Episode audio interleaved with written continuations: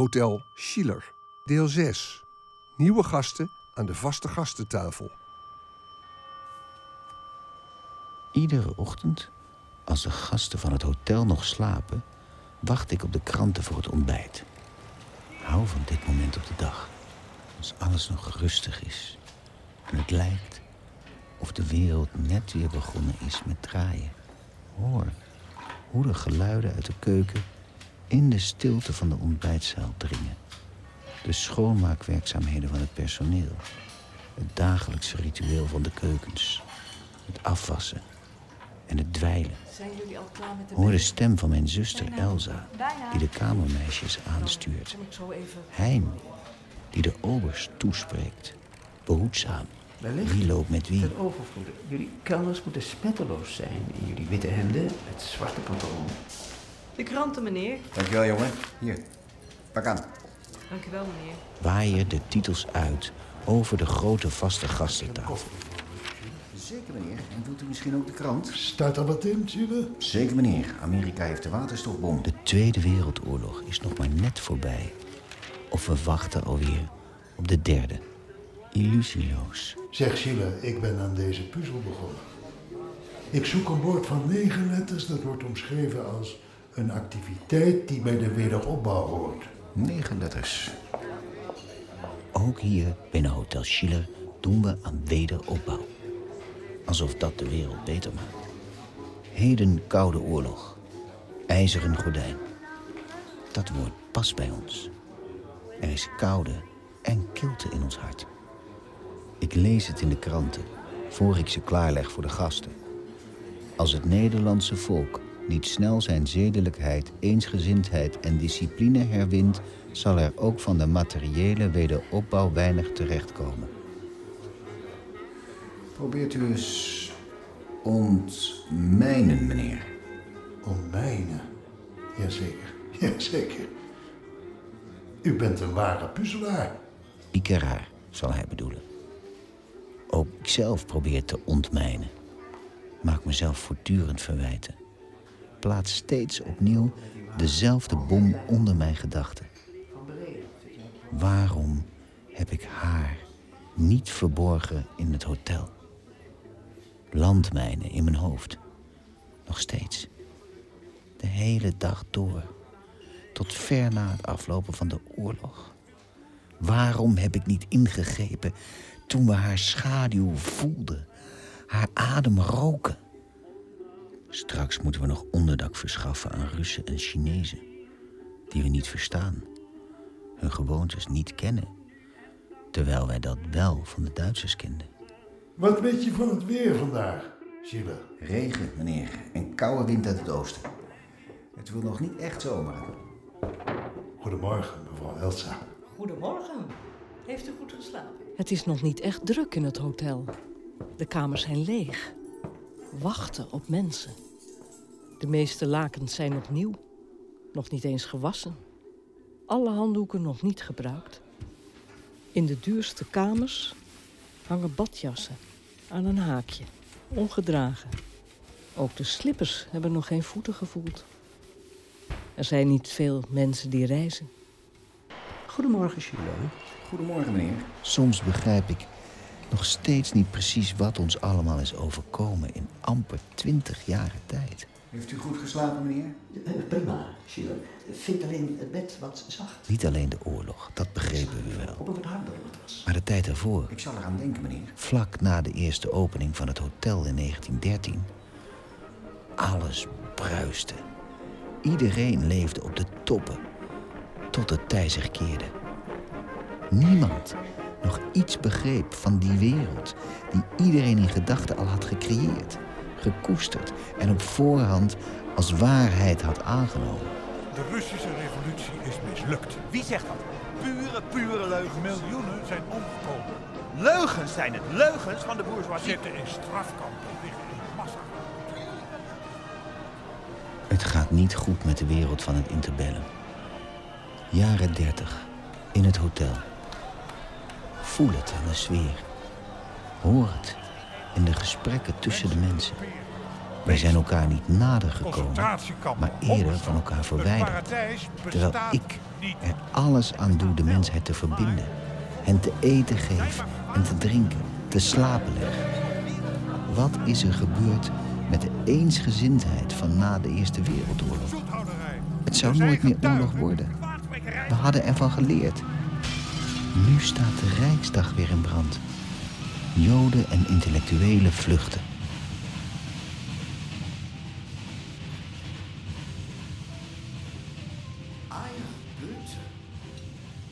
Obwohl er gegen die Götter rebelliert, sehe ich seinen Prometheus mehr als ein Sinnbild für den menschlichen Hochmut. Na de dood van Pissuis, Heijermans, Dirk Witte... schuiven nieuwe gasten aan op de leeggevallen plekken aan de vaste gastentafel. Het zijn gevluchte Duitse artiesten. De populaire componist Nelson en zijn vrouw. En Dora Gerson. De aard van de gesprekken aan de vaste gastentafel verandert. De sfeer wordt intellectueel. Das sehen wenn wir jetzt Deutschland betrachten. Das ist nicht in Worte zu fassen. Neben seinem Status als Dichter hatte Goethe Het Duitse verleden van onze vader, van mijn zuster Elsa en mijn broer Hein komt terug in ons leven. In Goethes Wilhelm Meister fragt ein alter Mann in vorwurfsvollem Ton, warum hast du mich nicht gewarnt? Warum hast du nicht verhindert, dass ich Goethe Torheit? en naamgenoot Schiller. Der Weg der Entwicklung ist nie gerade gleich. Zoals mijn vader Wagner zong, speelt Nelson piano. Met dezelfde intentie, dezelfde onontkoombaarheid. Berustend in tomeloze passie. Nachtgespenst. Het is of mijn gevoel van dreiging uiteindelijk in lichte vorm is opgenomen en herkenbaar is in een lied. Het lied hangt overal in het hotel, kleeft op ieders lippen. Nachtgespenst. Ich weck dich, wenn du pennst, zolang wenn du mich Liebling nennst. Hein zingt het in de keukens. bin der Nachtgespenst, dein süßes Nachtgespenst. Ich weck dich, wenn du pennst, so oft bis du mich lieblich nennst. Balk en Van Bree tijdens het bedienen. So erschreckt, du bist du Kamermeisjes tijdens het schoonmaken van de kamers. Allein. Elsa in de linnenkamer. Nehm als Nachtgespenst kein Stückchen mit, was glänzt. Ich brauche wirklich nur Fahrgeld retour. In der Tasche stand Steinenqual. Mijn vrouw Corrie is verrukt. Iedereen wil graag deel uitmaken van zijn cabaret, van zijn show. Artiesten maken hun opwachting, stellen zich voor, willen auditeren. Ook Fien Lamar bemachtigt een rol. Maar verzandt in een bitter en dronken gevecht met een van de andere actrices van het gezelschap. Als ze de aandacht moet delen, de ander succes heeft met het lied dat zij eerst geweigerd had te zingen. Achter de ellebogen! Achter de ellebogen! Entschuldigen Sie, Herr Nelson, Ihr Glas ist leer. Erlauben Sie mir nachzuschenken. Sehr gern. Deutscher Wein. Von der Mosel. Aufs Haus natürlich. Alles aufs Haus. Ah, danke, Schiller. Ja, Deutschland wird immer in meiner Seele wohnen, auch wenn wir Berlin verlassen mussten. Alles zurücklassen. Und ich frag mich, ob ich es jemals wiedersehen werde. Auch mein Vater konnte Deutschland nicht vergessen, Herr Nelson. Er erzog uns mit seinem Stolz auf Bayern, das wir noch nie gesehen haben. Seine Liebe für Wagner, Mahler, den Liedern, die er immer sang. Ja, das spüre ich, Schiller.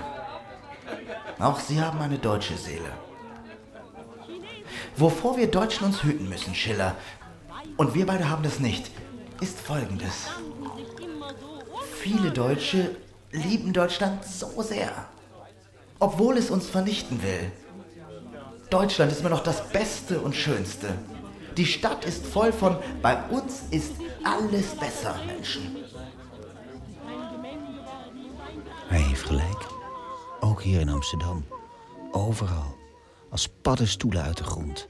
Duitse winkels, Duitse banketbakkerijen, broodwinkels, gesticht door en voor al die mensen die nu deze kant op komen.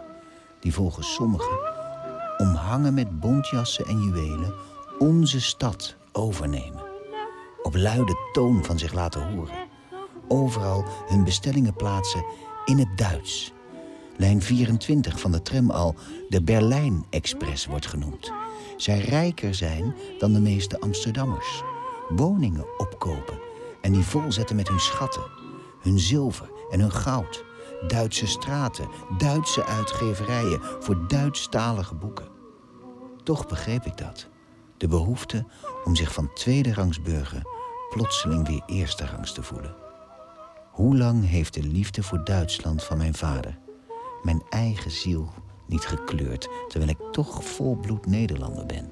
Kennst du das Land, wo die blühen? Heeft hij mijn blik op de omgeving bepaald? Bij schoonheid en melancholie hoorde ik Goethe.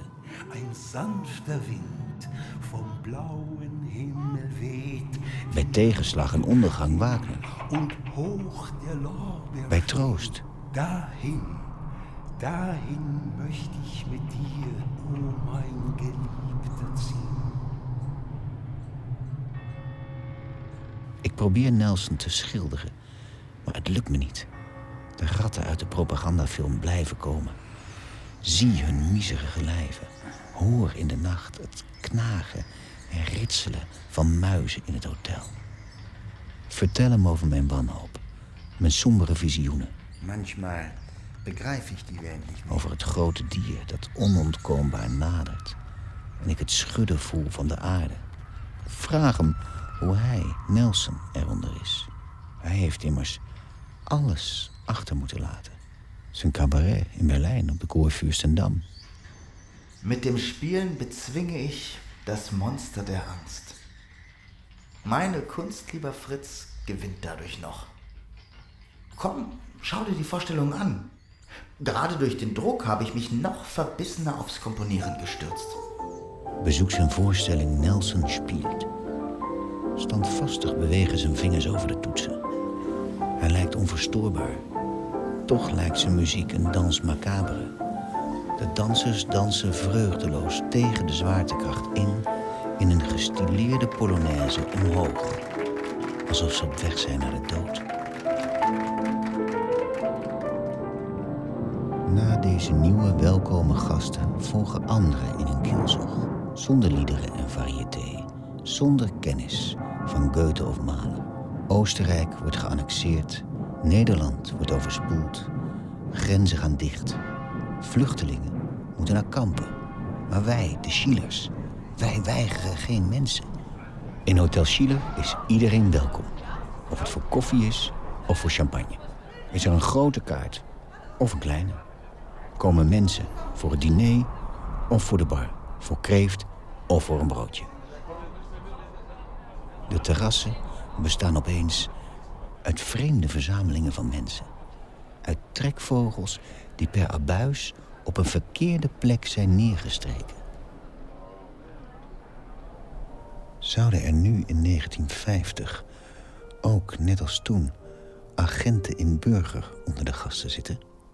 Spionnen voor de Russen en voor de Chinezen, die toekijken hoe ik hier de dagschotel serveer. Hoe mijn broer Hein de rekeningen opmaakt en de keuken aanstuurt. Mijn zuster Elsa de kamers bijhoudt.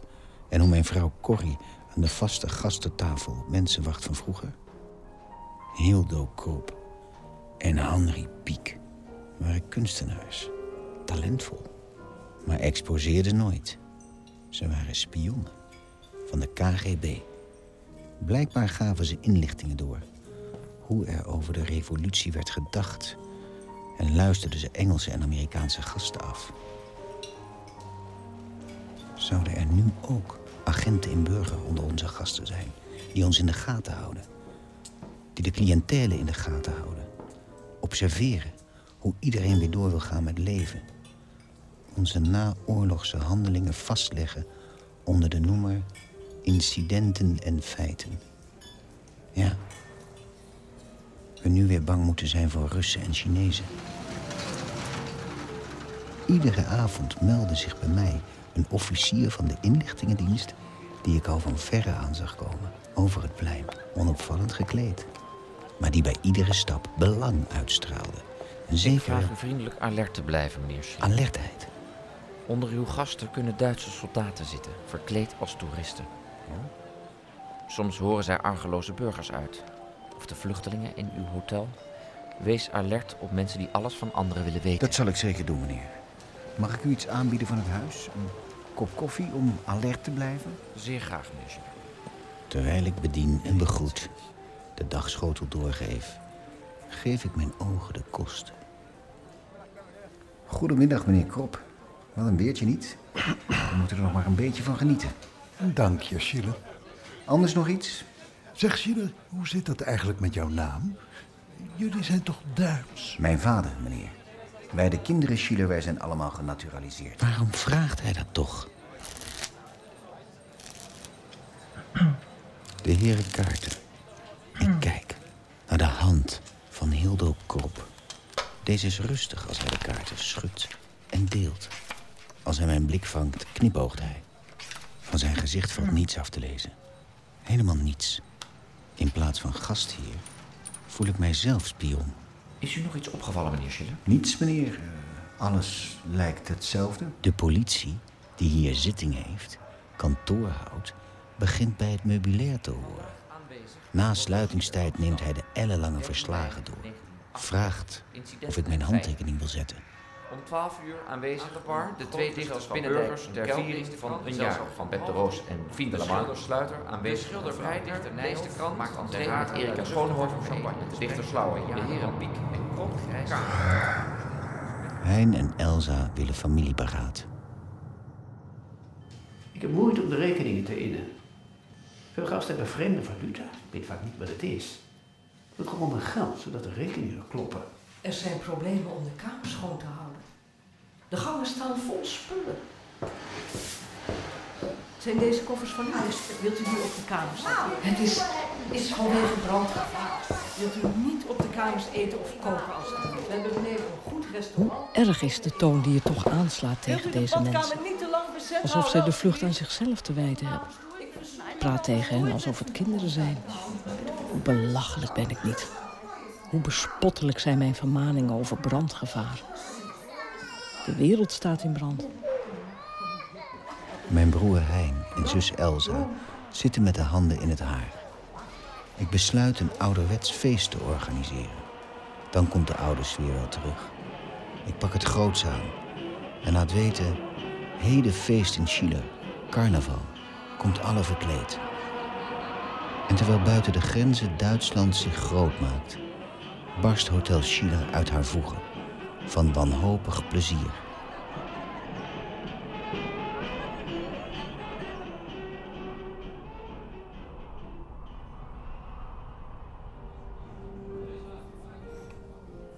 Worden er weer feesten gegeven? Wie weet, mevrouw meneer. Zulke goede herinneringen aan vroeger, meneer Schiller. Hoe heet het ook alweer? De Oerinoep? Het grote kunstenaarsbal. Ja, dat waren mooie tijden, mevrouw. Andere tijden, Schiller. Wat u zegt, meneer. Nederland moest worden gezuiverd. Het hotel moest worden gezuiverd. En mijn ziel, al waren daar geen maatregelen voor te verzinnen. Buiten worden de puinhopen geruimd, de foute Nederlanders geïnterneerd. En ook het geld wordt opgeschoond. Banktegoeden worden geblokkeerd en gecontroleerd op oorlogswinsten. Een week lang moet iedere Nederlander rond zien te komen van 10 gulden. Heel even is iedereen exact even rijk. Toch voel ik mij zwak. Voor de ziel zijn geen remedies. Hoe vindt u dat Drezen doet? Hij doet zijn best, meneer. Meer kan een mens niet doen. Correct, Schiller, correct. Je zegt altijd het juiste. We zullen weer herreizen, Schiller. Nederland zal weer herreizen. De oorlog heeft me apathisch gemaakt. Terwijl stakingen in het hotel mijn vechtlust aanwakkerden. De moord op Pissuis me confronteerde met mijn sterfelijkheid. de nadering van Duitsers, mijn twijfel over mijn roots, kwam niets zo plotseling en onverwachts als een hopeloze verliefdheid. In alles wat broeide, bewoog en onrustig maakte, had ik dat niet aanzien komen. Nog nooit voelde ik zoveel liefde. Goedenavond, mevrouw Bialosterski. Wat een genoegen u weer met uw gezin te mogen begroeten. Mag ik u voorgaan? Goedenavond, meneer Schiller. Mag ik u een gunst vragen? U altijd, mevrouw. Knappe vrouwen, niet alleen van gezicht, maar ook juist die slim zijn en intelligent als u, mogen mij alles vragen. Niet waar, meneer Bialosterski? Nou, nou, Schiller. U bent zeer geoefend in uw complimenten, meneer Schiller. En de avond is nog maar net begonnen. Laten we hem dan maar goed benutten, mevrouw. Wat wilde u vragen? Ik wilde vragen of ik wellicht geld in mag zamelen... om in Polen Joodse kinderen te redden van deportatie. Maar natuurlijk. Gaat uw gang, mevrouw. Nee, wacht.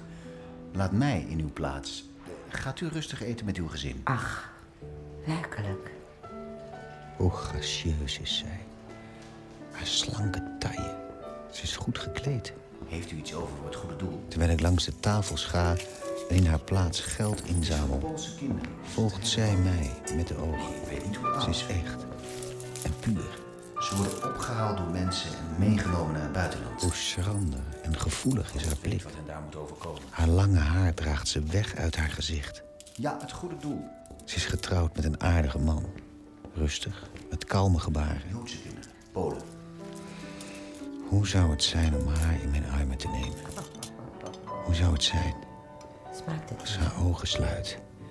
Nee, nee, nee, nee, nee, nee, nee, nee, niet aan denken. Hoe zou haar stem klinken in de ochtend? Ik kan mijn ogen niet van haar afhouden. Ik moet mijn aandacht verdelen over de andere gasten. Er wordt naar mij gevraagd. Gesprekken aangaan. Complimenten maken. Geld ophalen in haar naam. In naam van Jeannette Johanna Bialosterski. Hoe dankbaar kan ik u zijn? Dit ontroert mij zeer. S'nachts zit ik op de rand van mijn bed. Terwijl naast mij mijn vrouw Corrie slaapt. Overdag, als zij in het hotel is met haar gezin, trillen mijn handen. Druipt het zweet van mijn voorhoofd. Als ik, steeds in haar plaats, iedere avond opnieuw rondga voor de collecte. Hoe kunnen we u alweer bedanken, meneer Schiller? Het is niet, mevrouw. Een kleine moeite. Of... Toch is er wel iets. Maar daarvoor moet ik toestemming vragen van meneer... en mijn vraag aan hem richten. Aan mij, Schiller? Ziet u de schilderijen aan de wand, meneer? Alle grootheden die Schiller bezochten, heb ik geschilderd. Zou u mij het genoegen willen doen uw vrouw te mogen portretteren... en haar een plekje te mogen geven in de galerij? Nou, dan moet u toch zelf bij mijn vrouw wezen. Zoals u op terecht heeft opgemerkt, is zij zeer zelfstandig en vol eigen initiatief. Ja, daar heb ik weinig aan toe te voegen. Jeannette? Nou, natuurlijk, meneer Schiller. Wat een eer. Wanneer zal het u schikken? Ze steekt het plein over. Haar stap is licht. De rok golft langs haar benen. Haar schoenen zijn stevig, evenals haar pas. Ze is meester in de rechten. Dat zie je aan haar manier van lopen. Ze kijkt vooruit. Niet opzij. Nooit opzij. Haar blik rust op het hotel. Duik weg achter het gordijn. Moet oppassen dat ze niet ziet hoe ik op de uitkijk sta. Uitkijk. Naar haar. Mevrouw, mag ik u... eh, Zenuwachtig bied ik thee aan. thee? En een overvloed aan u gebak. broodjes? Ze voelt mijn verlegenheid. Ik eh, Ze glimlacht. vroeg me af... Ze is zo Heeft u rustig en Heeft knap. u al een middagmaal genoten? Of heeft u meer trek in zoetigheden? Nou ja, hoe kan ik nu poseren als ik thee moet drinken en gebak moet eten? Ja, ik hoop niet dat Laat u alles weer meenemen. Dan zet ik de eerste streken op het witte doek. Neem ieder deel van haar in mij op. Haar ogen, haar neus, de lijn van haar hals. Schilder haar alsof ik haar bemin. met mijn vingertoppen langs haar huid streel. Ik, een getrouwde man, bemin een getrouwde vrouw. Ik die diep van binnen toch een Duitser ben, bemin een Jodin.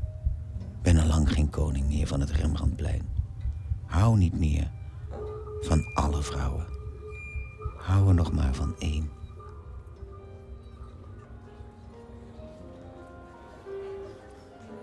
Dat is dan vier Nederlandse guldens, dames.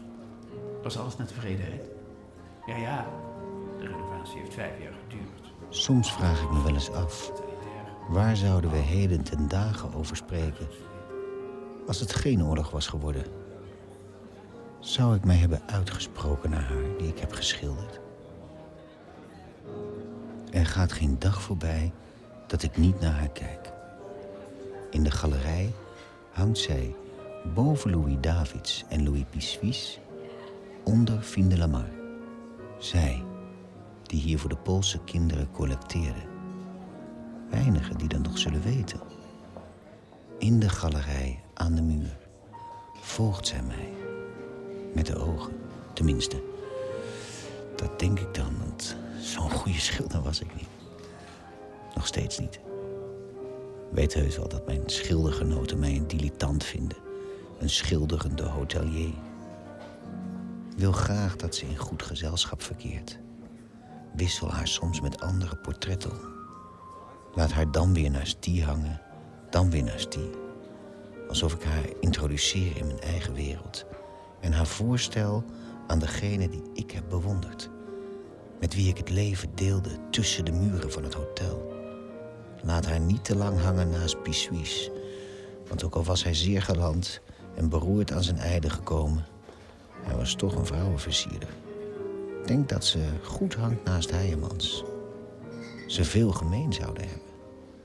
Zij meester in de rechten was, terwijl hij het altijd over onrecht had. Over vis die te duur betaald werd. Over de kolen en andere dingen in het leven. Weet dat zij daar, als zij daarvoor nog in de gelegenheid zou zijn, over mee had kunnen praten. Schiller, Schiller. Uh, meneer, mevrouw, wilt u mij volgen? Welke kaart mag ik u brengen? De grote of de kleine kaart? Zijn er nog schone tafels? Uitstekend.